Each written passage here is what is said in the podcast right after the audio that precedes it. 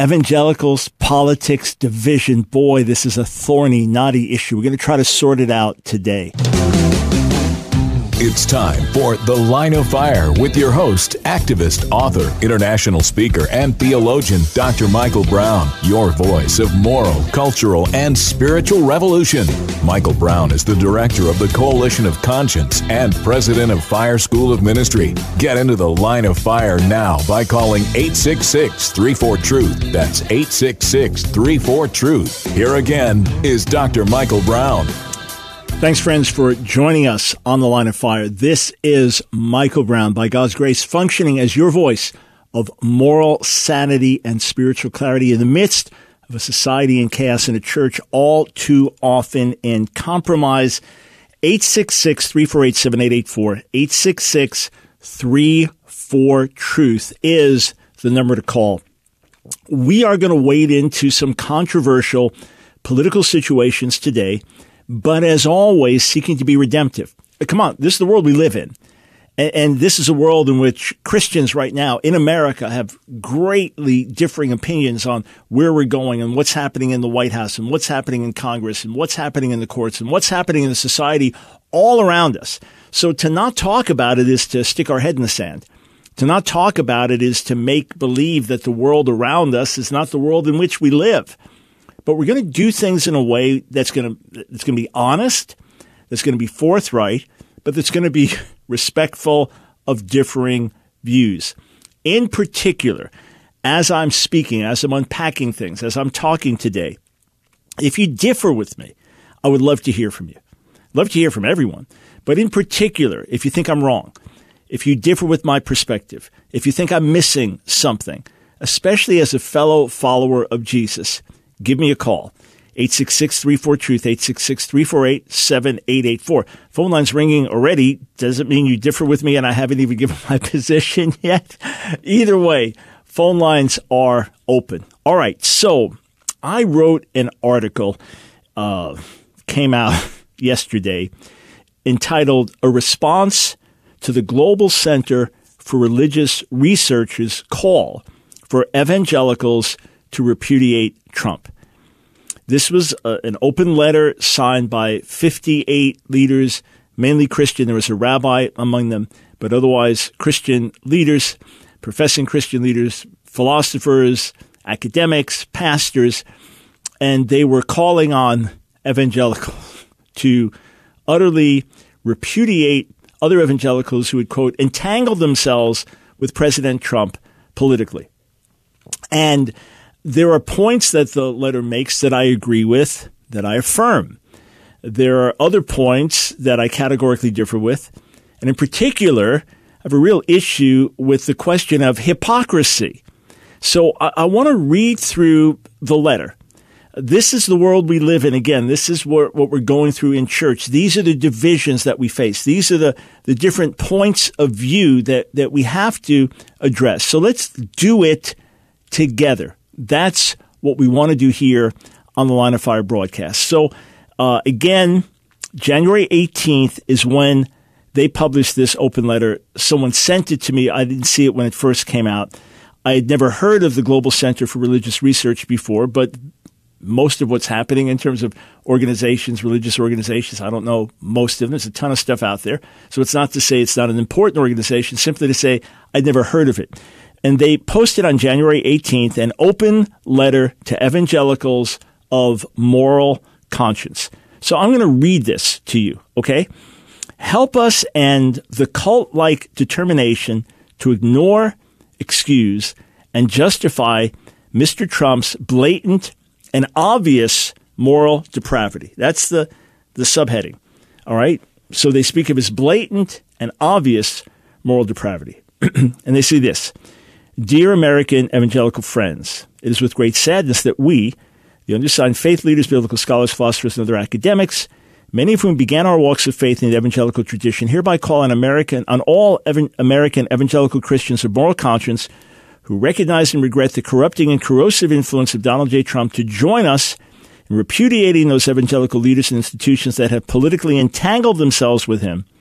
We believe this action to be an urgent moral imperative because these leaders and institutions, which have unfortunately become the dominant voice of modern American evangelicalism, have shown themselves to be obstinately bound to the control of influences overtly opposed to the gospel of Jesus Christ and have resisted repeated pleas to disentangle themselves. Now, I, I want to be totally candid with you, friends.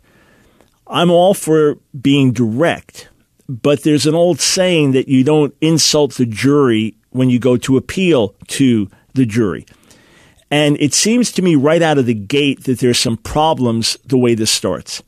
First, they mention many of them began their walks of faith in the evangelical tradition. So here's what I don't understand.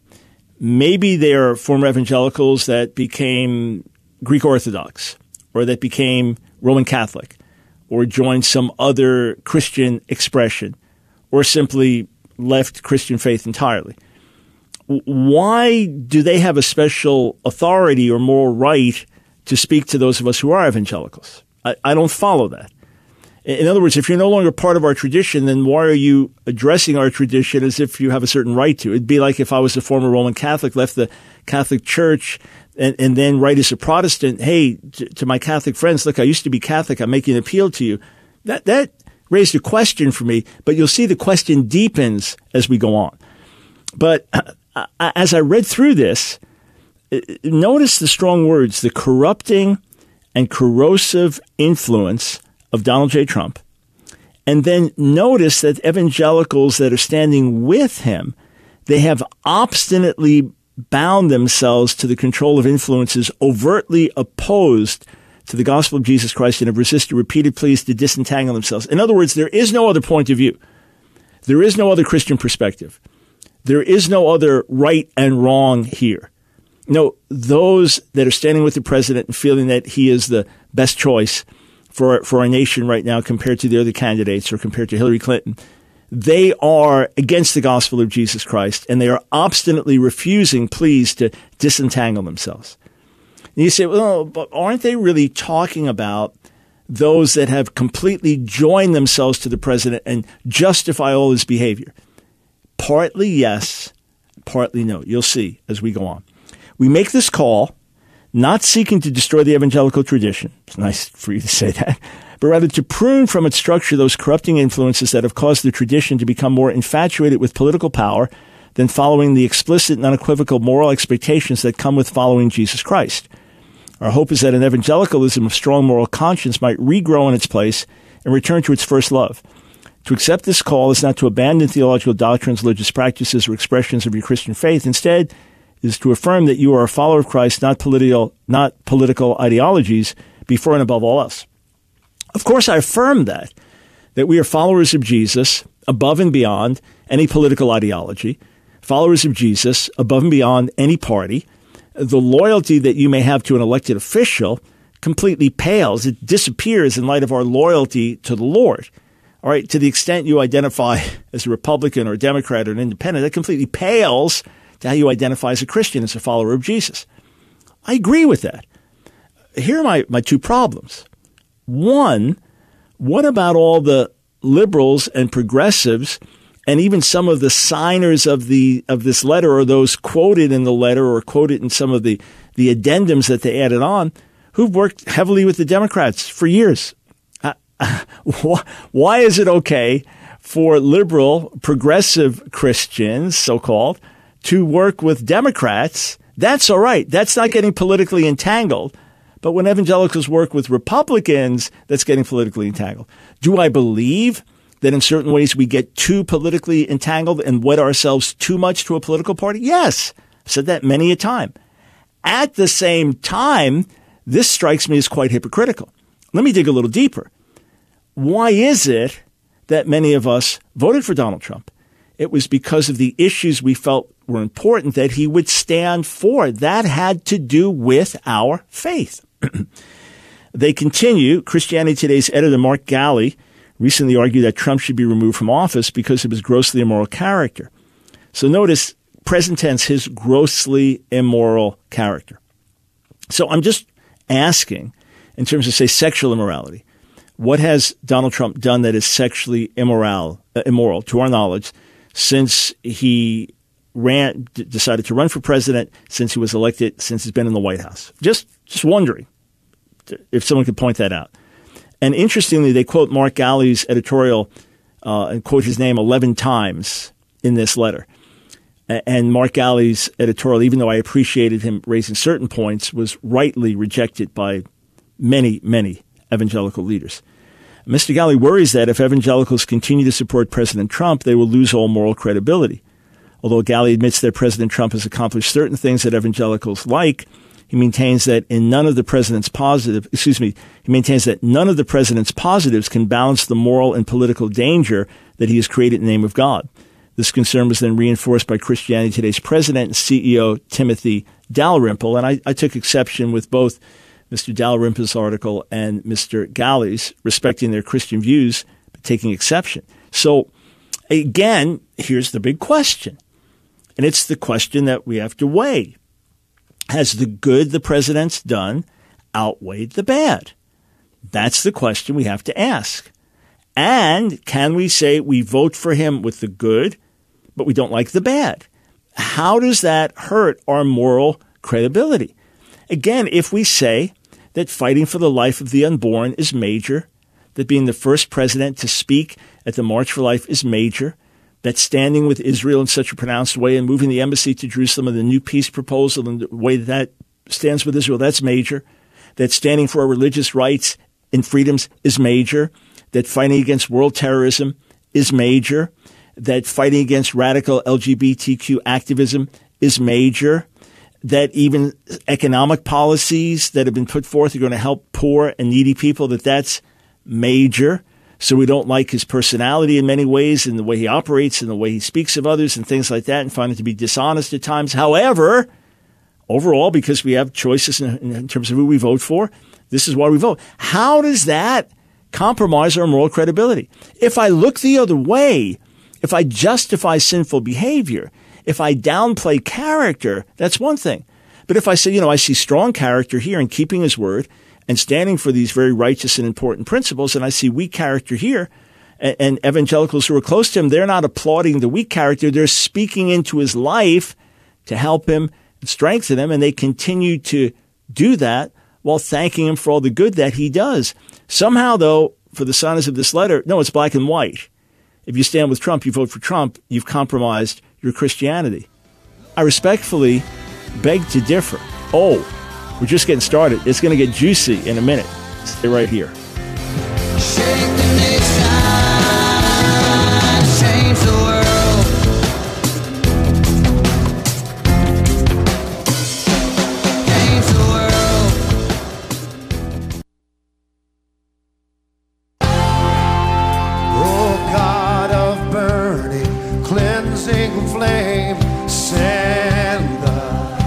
It's The Line of Fire with your host, Doctor Michael Brown. Get into The Line of Fire now by calling eight six six, three four, TRUTH. Here again is Doctor Michael Brown. Welcome, welcome to The Line of Fire, eight six six, three four eight, seven eight eight four. Are you coming into conflict with your own family about President Trump, whether you're for or against? Is this something that came up over the holidays? Do you get into arguments with other believers in the workplace? Do you find when you're fellowshipping with other Christians that this becomes divisive? Hey, I, I want to throw out a possibility to you. What if this is the calm before the storm? Is it what? Yeah, what if everything that's been going on, the endless Russia collusion trial, now the impeachment trial, and then what's going to be a brutally intense election season, barring something unforeseen. Uh, let's say President Trump is elected in twenty twenty to, to continue. Later this year, he's elected to continue. What's going to happen in the next four years? Could this be the calm before the storm? How are we as believers going to navigate the storm? Oh, Mike Brown, why do you have to talk about politics? Well, first, plenty of days I don't mention it at all. A lot of people want me to talk about politics and culture more. We we cover what we feel we're supposed to cover and, and do our best to serve you and help you.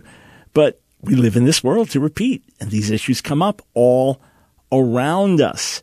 And uh, Kai, I want you to put this graphic up for those who are watching. Uh, there was a cartoon on this uh, same website. So this uh, same G C R R, Global Center for Global Center for Religious Research, another one of the signers there, wrote an article referencing this open letter to evangelicals of moral conscience. And there is a cartoon from political cartoonist David Fitzsimmons, and there is a slick-looking evangelical leader. Uh, he's got a bolo tie, so he's obviously, you know, cowboy, Southern, Western, you know, that kind of thing. And then there's Trump, and he literally has horns. Uh, he's he's orange, his whole body, and he, he's in flames. He has six six six on his left shoulder. And the caption, evangelical speaking, as long as he's pro-life, we can overlook some minor character issues.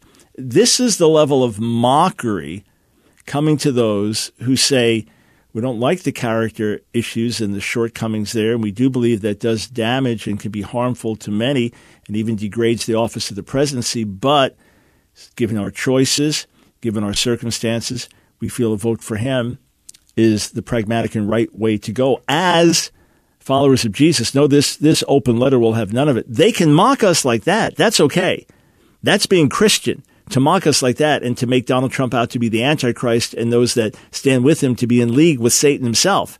They can do that. That's okay. That's Christian. But they're concerned about our witness. That's what strikes me as hypocritical. As, as we read on in the open letter, as we do that, you'll see that some of the people that they quote, Christian leaders rebuking us for standing with Trump, are people who, for example, advocate strongly same-sex so-called marriage and, and gay activism and, and reinterpreting the Bible on these passages. And yet they're rebuking our morality and our fidelity to the Scriptures and our Christian conviction. That concerns me. That, to me, is blatantly hypocritical and failing to take the beam out of one's own eye before asking someone else to take out the speck of dust. eight six six, three four, TRUTH. Before I go back to the letter, let's go to New York City. Michael, welcome to the Line of Fire. How are you? Doing well, thank you. Yeah, so I was just, uh, you know, it was it's interesting just as a Christian trying to follow Donald Trump um, just because he's so unrepentant. You know, like he says he doesn't need, he's never had The, the need to ask God for forgiveness. And I just feel that to be an issue. And I feel like we're just at such a shortage of good people to vote for. Obviously, as a as a Christian believer, uh, you know, I can't get behind any of the Democrats just because, mm-hmm. you know, they they say what's, you know, what's good is bad and what's bad is good, you know. And, and but with Trump, it's like he's right on on the social issues, but like you said, like the personality thing is just, it's just, it's just so bothersome. And I, I was listening to your talk before, and you mentioned, uh, you know, what has he done that was sexually immoral since being in office? Mm-hmm. And, you know, we don't know, may, maybe nothing, but the fact that he still is not willing to come clean to the American people about the sexual morality that he engaged in before office. And it's relevant because it came up because, you know, the Southern District of New York has that in their files, even when Michael Cohen uh, is away now, like that, you know, Donald Trump was implicated in that whole scheme. And, you know, in the, you know, the trying to, you know, pay it away, and he got in, well, he hasn't gotten in trouble for it, but, you know, Michael Cohen has gotten in trouble for like the, the tax violations. And so, you know, it's just, he hasn't been honest with us, I believe, and I find that, you know, kind of hard to stomach. Yeah. Well, Michael, I, I appreciate I appreciate the concerns that you have for sure, and don't want to don't want to minimize them. Let, let me just throw out a few things from another point of view, okay? When did he make the statement about not needing to ask for forgiveness? Uh, it was during the twenty sixteen campaign. Right. So so it was four years ago. Uh, when right. the when the horrific tape came out that was ten years earlier, where he made those those very degrading comments about women, he issued an mm-hmm. apology after that, and then Melania Trump issued a statement, you know, offended by it, but saying that's not the man that she's married to. Uh, and then he has prayed with evangelicals. I, I know several people firsthand yes. that prayed with Absolutely. him and led him in the sinner's prayer. Now, whether he uh, and I know others that have met with him privately and spoken to him plainly about sin and things like that. So he made that statement then. I don't know that, that he would make it again today, but he has apologized for certain things and he has regretted aspects of his past. So that that much I, I do recognize as a positive step, at least. Yes. It's it's his yes. style, though, as I understand. You basically fight, you disrupt, uh, and you don't apologize and go back. You just you just move forward and plow ahead, and that's kind of the way he does things. So, look, I think the key is that, uh, and you're in New York, and your vote may not make a big difference, you know, in terms of the yeah, electoral no, college. Uh, but you, you still have to be faithful to your conscience. If that means a protest vote or sitting out the presidential vote, you have to act your conscience. But here's the other way to look at it. Uh, I, I played a clip from Rodney Howard Brown when he was on the Jim Baker show. So I knew just Rodney Howard Brown would generate controversy. Jim Baker show would generate controversy. But it was the, the content mm-hmm. I wanted to look at, where he quoted from Jeremiah one, where Jeremiah was commissioned by God to, to demolish, destroy, overthrow, uproot, and then to build and to plant. And he said, before you can build and plant, you've got to demolish, overthrow, et cetera. And he saw that's what Trump was doing. In other words, he's a wrecking ball, and he's he's doing damage to, quote, the New World Order. You know, according to Angela Merkel, he's he's basically destroyed the, the New World Order they were working on. And then the deep state and all this. And, and then to me, he's also revealing a lot of religious hypocrisy in the church, a lot of compromise, a lot of double standards in us. I believe he's doing a lot of that, but that in the urgency of the hour with the existential issues we're facing, he was the guy best equipped to do it. So you get the good with the bad. When I uh, was on with Eric Metaxas uh, on his broadcast one time, we were talking about the fact that, that uh, Donald Trump excuse me, that Martin Luther was like Donald Trump on steroids. So that oh. Luther did a tremendous amount of good and brought about a tremendous amount of reformation and launched the whole movement that we call the, the Protestant Church. On the other hand, it, it took someone with a forehead of steel to take on the religious and cultural strongholds of the day. And that was Martin Luther. The problem was that same forehead of steel did not get properly crucified, and he did a lot of damage as well, and some of it lasts until this day. So yeah.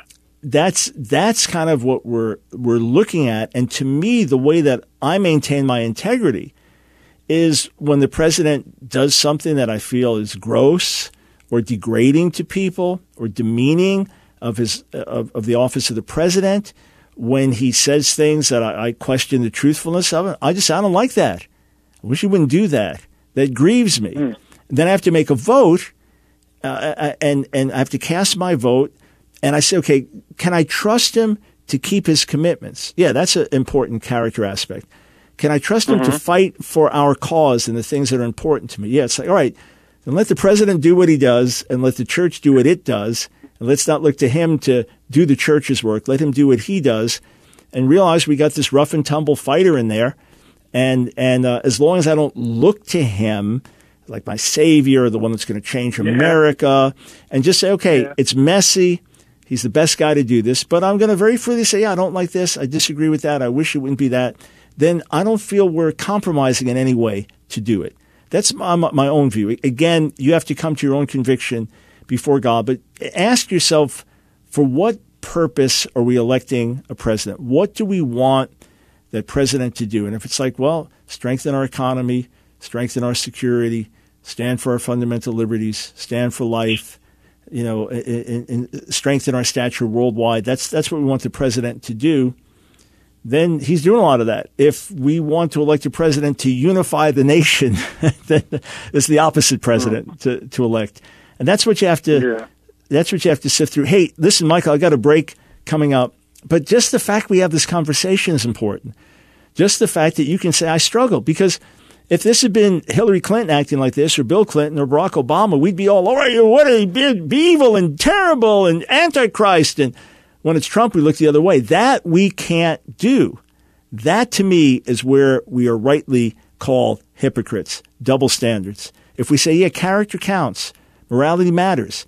And that's why we grieve over certain aspects of Trump's character, but appreciate others. And when we weigh it, Here's why we vote for you. Those who come to that conclusion. All right, we'll be right back.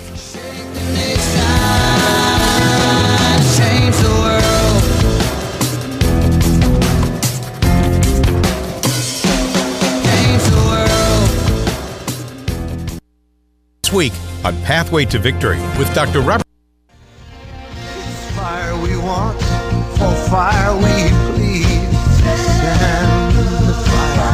It's The Line of Fire with your host, Doctor Michael Brown. Get into The Line of Fire now by calling eight six six, three four, TRUTH. Here again is Doctor Michael Brown. How would you feel if I came up to you and let's just say I, I weighed four hundred pounds, I had a Bible in my hand, and you were sitting there having an ice cream cone, maybe maybe you're six feet tall and you weigh two hundred twenty pounds, all right? And, and you're eating an ice cream cone, and you have a Bible in your hand, and I come up to you and rebuke you and say, what kind of Christian are you? Ice cream's not healthy for you. You got to be disciplined with your diet. You'd look at me and say, uh, excuse me, sir, but are, are you the right one to be saying that to me? Or, or let's say that that I'm driving in my car, and I've got, you know, Christian bumper sticker on my car, and you've got Christian bumper sticker on your car, and and you cut me off, and I just hit the horn and just say, hey, buddy, careful. And then at the light, you get out and you start screaming at me. What? What kind of Christian? I saw your bumper sticker when I passed. You call yourself a Christian? Where's your self-control? And you start using all kinds of profanities like, excuse me, but do you have the right to say those things to me? That's how I feel when other Christians who have departed from fundamentals of the faith and violated key aspects of what the Word of God teaches and are actively involved in ministry work, they come and say, you're a hypocrite if you stand with Donald Trump. That's what troubles me. I have no problem with people saying, boy, we see a lot of inconsistencies in your position because when Bill Clinton was president, you were shouting, you evangelicals were shouting, character counts, morality matters, character counts, morality matters. Now that it's Donald Trump, you're like, well, there are other things more important. Yeah, let's be more consistent in our application. Let's be more consistent in our stand. Otherwise, people will look at us as hypocrites. But frankly, I have a problem with, with the pot calling the, pet, the kettle black when the pot is blacker than the kettle. So, January eighteenth, the Global Center for Religious Research posted an open letter to evangelicals of moral conscience. I wrote a response which was posted yesterday, and I want to quote from the end of this letter. The end of the letter says this, and I have it in my article, and it's in bold in their letter. Until, until such time as those evangelical institutions and leaders disentangle themselves from the corrupting power and privilege that their complicity with Mister Trump has provided them, we call upon Christians of good conscience to disentangle themselves from them, join us in repudiating them, and be prepared to explain why. We know it won't be easy. We know it may take different forms for different people. We, we believe that to heal our individual consciences, to heal the conscience of our country and to heal the conscience of American evangelicalism, it must be done. Now, again, the people writing, many of them were former evangelicals, but they want to talk to us about the evangelical conscience. So here's where I have a problem. One of the signers of the letter, one of the men that they quote in the letter is Doctor Brian McLaren, formerly pastor, best-selling author, traveling, speaking. And Brian McLaren takes us to task for our support of Trump. Yet Reverend McLaren participated in the same-sex, quote, marriage of his son to another man. I, I personally have an issue with someone lecturing me about being hypocritical when they, as ministers of the gospel, perform a same-sex, quote, wedding ceremony. Here, I'll, I'll give you another example. In the open letter, they cite Pastor John Pavlovitz, whom I've tried to reach out to numerous times to say, let's sit and talk. You come on my radio show. Let's have dialogue in one way or another. December uh, twenty eighteen, he tweeted, when hopelessly phobic people of faith like Doctor Michael L. Brown claim that God is against, quote, homosexual practice. So he's calling me hopelessly phobic. This is Pastor Pavlovitz. A lot of things he said I would agree with and, and wanting to reach out to the marginalized and the hurting with the gospel of Jesus. But, but hang on. Pastor, you're going to tell me I'm hypocritical in supporting Donald Trump whereas you are calling me hopelessly phobic for saying that God is against homosexual practice. Another tweet. This is the kind of fearful, Jurassic understanding of sexuality that is getting people killed. Someone else's gender, identity, sexual orientation, marriage, or sexual activity are none of your business. So in other words, the church doesn't have the right to preach against adultery. The, the church doesn't have the right to preach against sexual immorality in general. The church doesn't have the right to preach against porn. The church doesn't have the right to preach against same-sex, quote, marriage. No, that's none of anybody's business. Well, someone made it our business by knocking on our doors in our schools, in our communities, in our neighborhoods, in our courts, in our places of business, and pushing forth aggressive agenda. And, and the Bible addresses these things. So again, this is problematic for me. When someone is calling me hypocritical for supporting President Trump for the good things that he does, while being a Christian minister, a pastor, and supporting L G B T activism, supporting transgender activism, supporting same-sex, quote, marriage, and calling us hopel- hopelessly phobic and Jurassic, and uh, if we differ with that. Um, let, uh, let me ask a question, and I say this in my article. Uh, Reverends McLaren and Pavlovitz are accusing evangelicals of hypocrisy because we feel President Trump is a better choice than Hillary Clinton or any of the current Democratic candidates. Or Or are they saying we're being hypocritical because we feel he's doing a better job at stopping the slaughter of the unborn, of combating world terrorism, of fighting for religious liberties, of opposing L G B T extremism, of standing with Israel?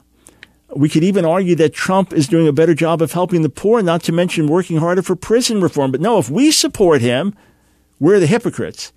Whereas those who support, say, L G B T activism, they're the righteous Christians. I have a, I have a problem with that.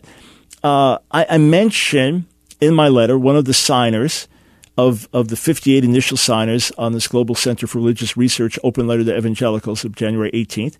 One of the signers is the very Reverend Penny Bridge, who has earned her own page, I note, on the San Diego L G B T Pride website. So among her many accomplishments is offering blessings at events including three Harvey Milk diversity breakfasts, yeah, mm-hmm. honoring Harvey Milk and offering blessings there, and serving as, quote, get, th- get this, as spiritual advisor to the Imperial Court's Queen Mother of the Americas. They're not talking about Mary.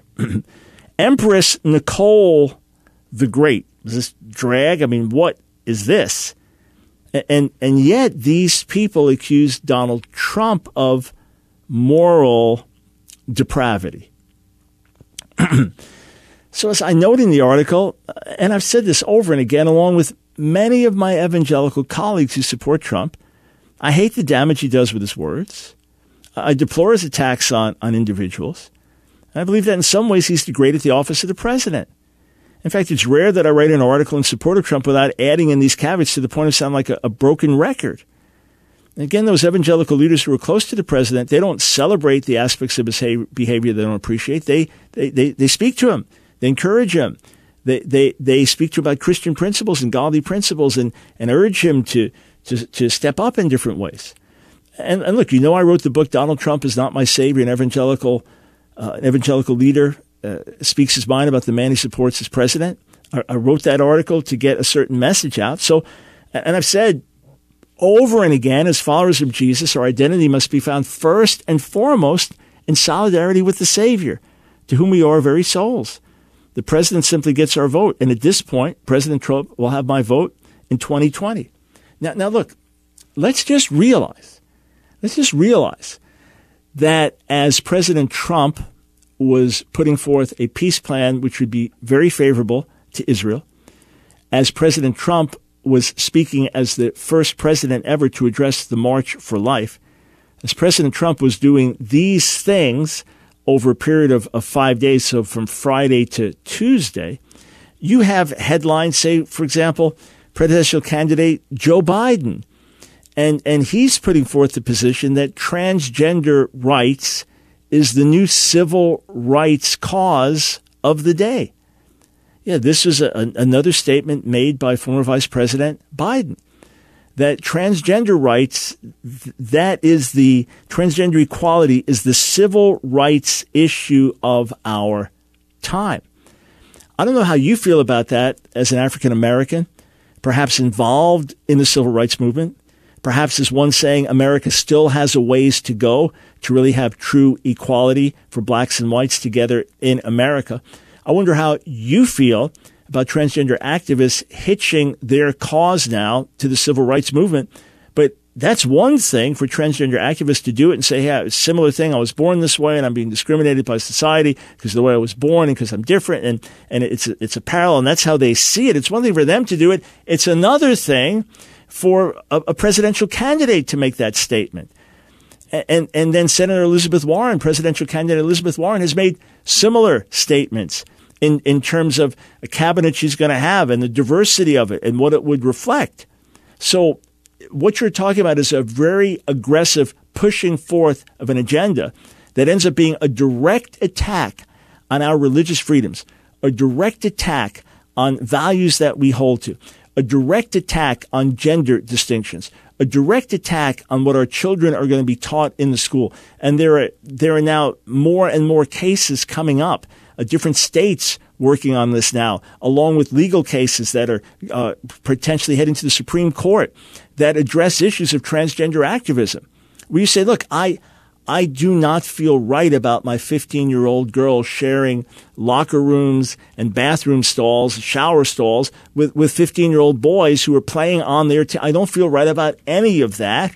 And, and, and our, our girls are coming home. They're traumatized. Okay, there are even states saying we need to do something about this. I can tell you where this is going if there's a Democrat candidate.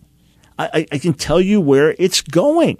This is no mystery. We we know what was done under President Obama in these ways. We know what was put on our schools. Look, I live in North Carolina. North Carolina was threatened with losing all of its federal funding for the schools unless it complied, complied with transgender activism in the bathrooms.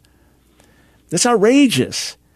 So while I don't like the way President Trump does a lot of things, I'm grateful that he's pushed back against this activism. And I can look someone in the eye and say, I care about you. I love you.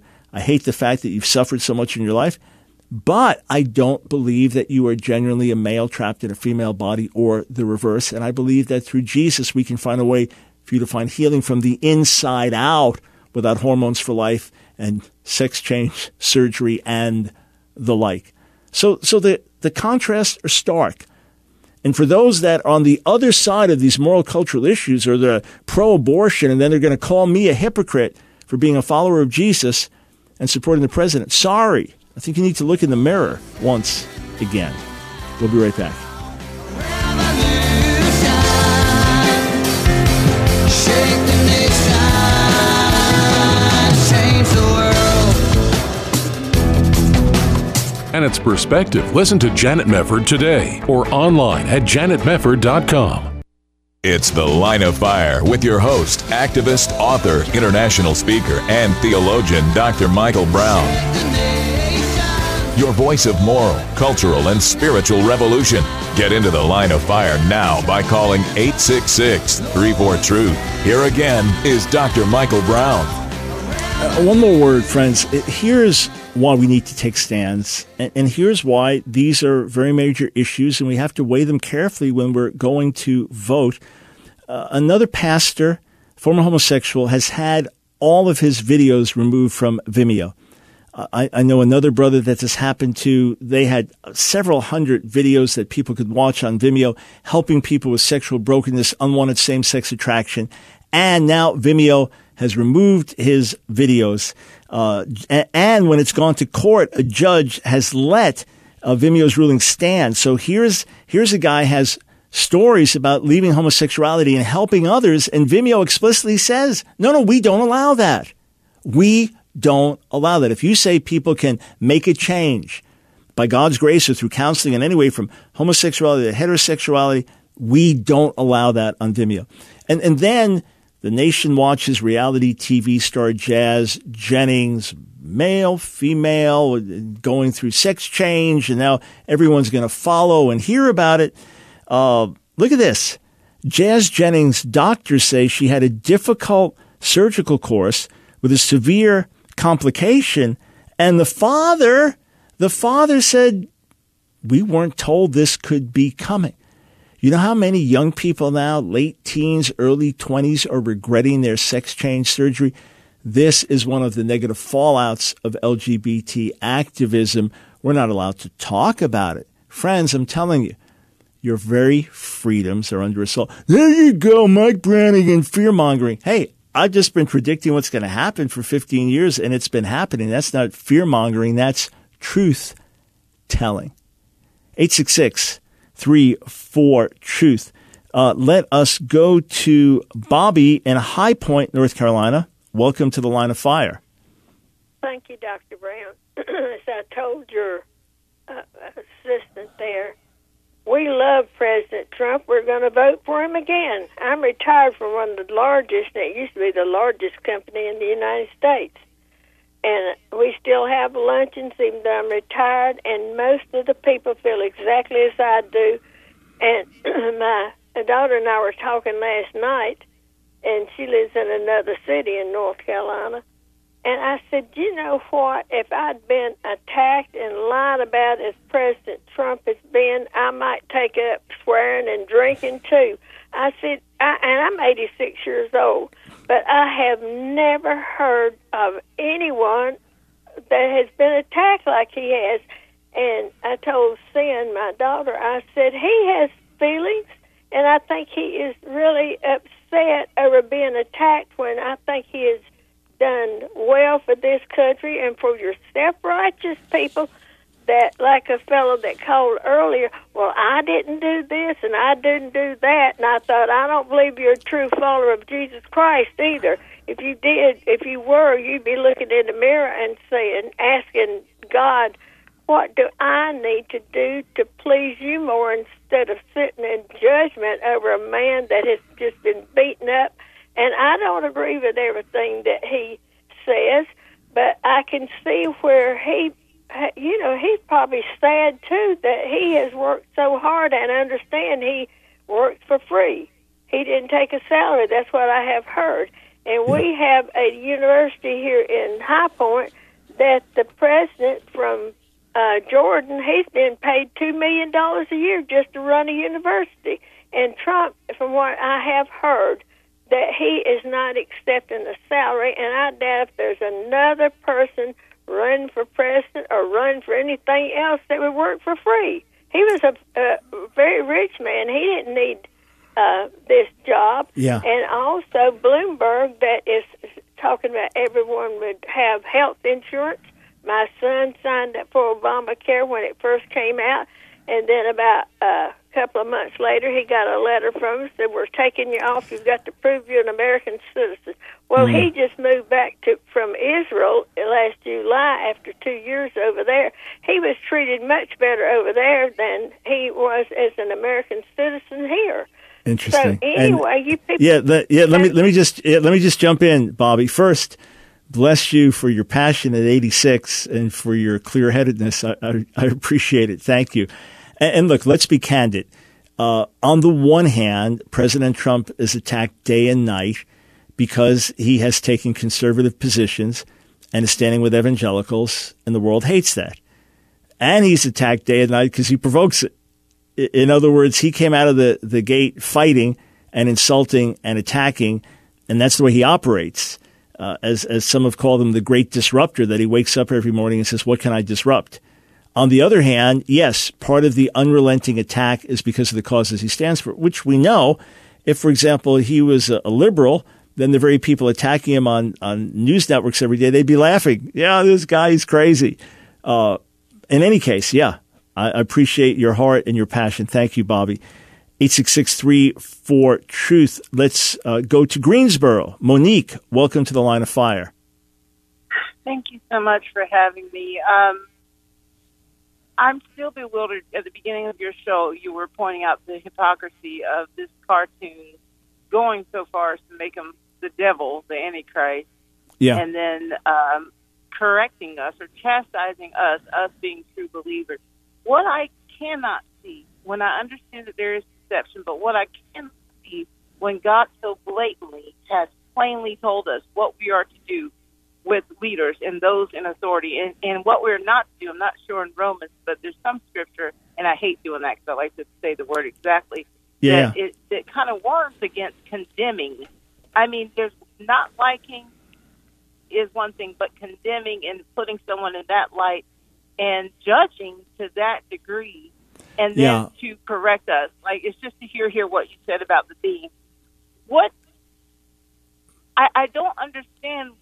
What well, yeah. Here, I, let, I, let, let me share. Let me share my thoughts, Monique. I, I think what we have to be is consistent. That's the key thing. In other words, the world is going to be the world, and various professing Christians are going to say and do what they do.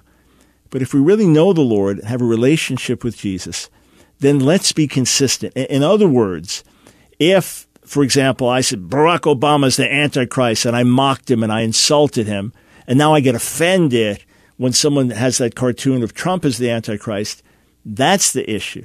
In in other words, I want to be consistent.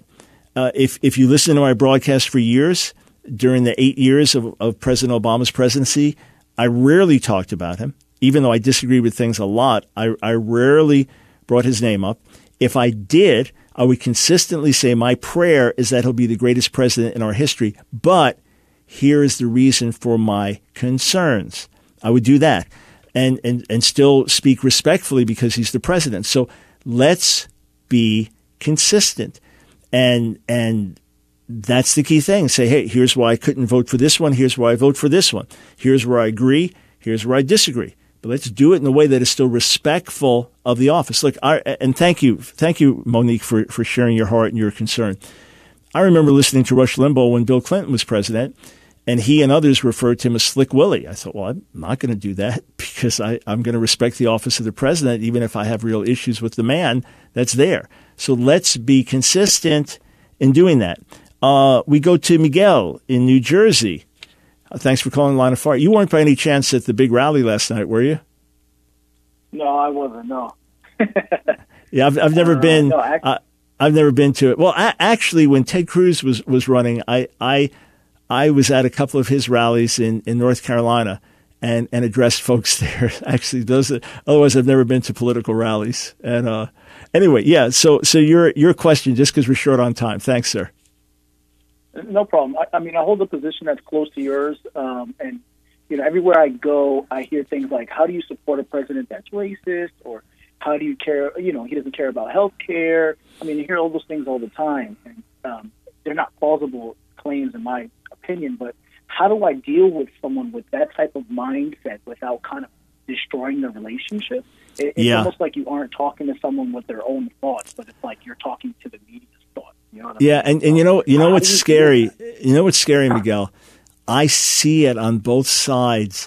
Like, I'll be talking to someone that's kind of leaning left, and it's like, I'm not talking to you. I'm talking to C N N, and then I'll talk to someone that's leaning right. It's like, I'm not talking to you. I'm talking to Fox News, or, you know, whatever. Fox is not right. always as, as right, right seen as left. But but anyway, it can be scary because it's it's talking points, it's it's sound bites. So what I would do is ask respectful questions and draw something out. Like, so why do you think he's racist? So I'm assuming, Miguel, you're Hispanic, correct?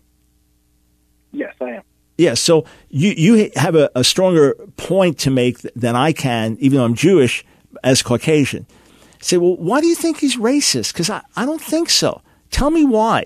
Well, in Charlottesville, he called Nazis good people. No, actually, you know, he didn't do that. If you actually uh, dig a little deeper. And and so let me ask you, do you think we should have secure borders? Or you think, like, if anyone can come through our borders for any reason and we should give them help? Like, what do you actually think? Get them to think and unpack things. And then if it's a follower of Jesus, Miguel, I would say, hey, well, you know, what do you think is like the most important issues? Let's kind of list them. And where do you think Trump is standing on those? And and what if maybe we lived during the days of slavery and you had one candidate that was pro-slavery but was a very nice person and the other person was anti-slavery that could be a little nasty? Who's going to get your vote? You know, vote for the nasty one that's anti-slavery and, and try to pray for them to be less nasty. Uh, and then the other thing is say, hey, look, if they're followers of Jesus, I understand your viewpoint, but let's not divide over it.